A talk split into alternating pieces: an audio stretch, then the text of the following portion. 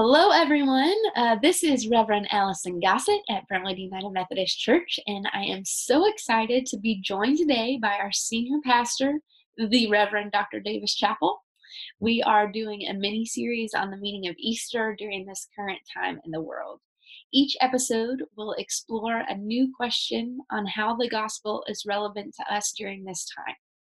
For more episodes like this, you can look up Brentwood United Methodist Church on Facebook, YouTube, or your favorite podcast app.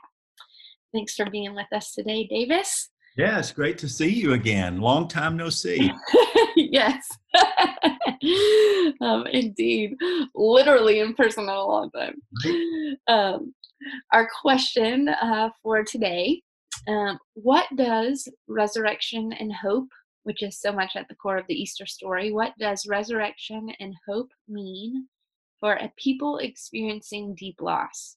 So many people have experienced the loss of loved ones, the loss of normalcy and routine, the loss of community in person, the loss of jobs, just kind of there's lots of loss and grief in the world. So, what does resurrection and hope mean in the midst of that? Yeah, yeah, that's a great question. And there's a couple of things you've sort of sort of stirred up in my mind with that question. One one of the things that I think about when you say that is how one grief leads to another.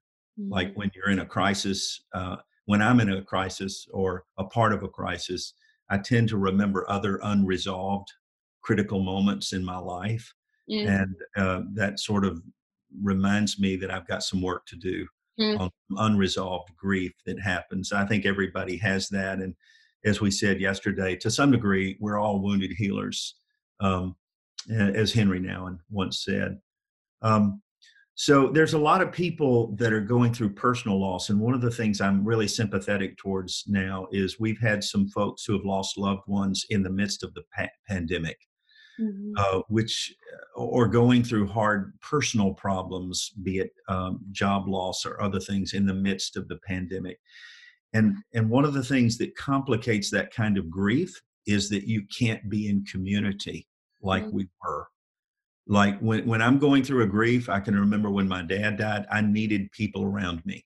Mm-hmm. i needed friends. I appreciated uh, that kind of fellowship. I, I needed it. Uh, mm-hmm. uh, and when we're in the social distancing mode um, these sort of normal life crises that we go through we don't we don't really have that the way we had it before. Uh, you mm-hmm. can't necessarily go to your small group and touch people. You can't go to your sunday school class and sit next to someone or get a hug or those kinds of things. Uh, however, uh, what we can do and what's happening here pretty quickly is we are finding ways uh, to be there for folks who are grieving um, in, in, a different way. I mean, one of the ways is the way we're doing it right now, which is this. This is not the same as like sitting in an office, seeing each other, and and and body language obviously is helpful too. I mean, you don't necessarily get all of that on screen, um, but but it's still so very helpful. Both the sound of the voice and and the face of being able to see someone in flesh when you're going through that is really critical. Here's an example of how we're doing it at Brentwood. You know, we have Stephen ministers uh, who do great work. These are folks who are trained uh, to walk with individuals who are going through uh, a personal crisis in their lives. Uh, they've been trained through 50 hours and and they network together. Um, but we're not able to do that in person. But now we've set it up so that they can Skype with them or Zoom with them, like mm-hmm. we're doing right now. And that is so, so helpful to be mm-hmm. able to do.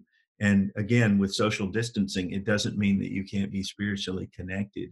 And so I, I think that's just one of the things that we're learning um, that, that really is a part of the hope of our Easter faith mm-hmm. is you get really creative in a crisis. You find ways to connect that you didn't have or you didn't know you could do before. Uh, my, my daughter Haley is a therapist, you know, mm-hmm. and I talk to her a good bit, and she tells me that these Skyping conferences are so helpful um, to her to her clients and the people that she's working with, mostly teenagers. And of course, for teenagers, this is their world, right? right. I mean, they're, they're better at this than than um, than anybody else. Uh, but but so finding ways like that that we can share suffering and connect with people who are hurting is is really helpful. because if you're already you know dealing with some struggles this pandemic on top of it does have a way of kind of pushing you even further in your grief and isolation um, because really sometimes the last thing you need when you're grieving deeply is to be isolated or alienated more from community um, and even when you don't want to see anybody you need to see somebody. You need you need someone with you. Uh, and so you know the church is uh, brentwood united methodist church has so many great ministries like that including this newer ministry where we have lay people who are doing this visitation. They started this visitation ministry for uh, older older members those who are kind of bound to to homes or assisted living and they're not able to be with them in person now but they're calling them they're writing them uh, they're making themselves available to run errands to them. And what's really interesting about this and i think this is true in general about ministry is it's not just these older folks who are receiving care who are benefiting from this it's the people who are caring for them are being blessed the most mm-hmm. because it fulfills the purpose i mean they're made for that we're made for this right. uh, and so the joy is theirs to be able to do it um, and so there's a lot of people that are hurting around us and, and some of this is just being perceptive enough and praying like in our prayer lives there are times in the last few weeks i've said lord who do i need to remember today who do i need to call who do mm. i need to text who do i need to get in touch with and it's remarkable that when you ask that in prayer god will tell you and you need to respond to the nudge and mm. the other thing that i've experienced over and over in ministry is when i pray and god brings that person to mind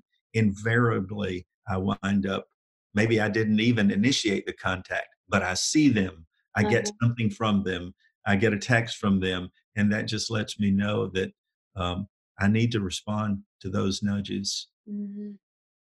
absolutely. I just think of too, like at the very heart of the Easter story of like who Jesus is, is that God is not just a God that's like so beyond and out of touch for us here on earth. Like God literally sent God's Son to walk with us. Like God is a God that lives with us and understands our pain in that way. I think like Jesus wept, Jesus suffered, on yeah. the cross. Yeah. Um, and that God continues to give us our Holy Spirit to be with us even in the midst of um, social isolation. Yes. Incarnation is pretty important. In flesh is pretty important.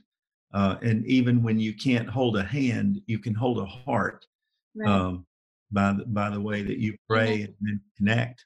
I mean, I like that. Amen. Well, thank you everybody for joining us for this episode. Um, Davis, would you like to close us in prayer? Yeah, yeah. Let's pray together. Thanks. God, as we have uh, shared together, um, we are keenly aware that there are people that are hurting who are listening and watching. Uh, there are people who are grieving, who are struggling with uh, transition, with relational struggles, with economic struggles, with job loss, with the loss of a loved one, with uh, unresolved sort of grief that we all have. And we instinctively, Lord, turn to you in those moments uh, because we know that you know. You know what it is to be uh, heavy laden, to be heavy hearted. You know what it is because you have walked the walk that we walk. You know what it is to be hurting to be in need, to be human. And so we're so grateful to turn to you and to know that you say in your word, cast all your cares upon me because I care for you. And we feel that. And Lord, as um, as brothers and sisters and as disciples of yours, we want to be agents of caring as well. We want to be ambassadors of grace to others because when we do that, it fulfills uh, the shape that you have uh, made in us. You have shaped us for a life of service and ministry and, and empathy. And so we give you thanks that we can be a part of a community where we share one another's burdens, uh, we bear one another's grief, and we lift one another up uh, through our prayers and through our encouragement. Help us to find a way to do that today. Help us to be uh, willing and able to pray, Lord, bring to mind someone that I need to touch today, and then enable us to follow through with that for your glory. In Jesus' name, amen. Amen. Amen.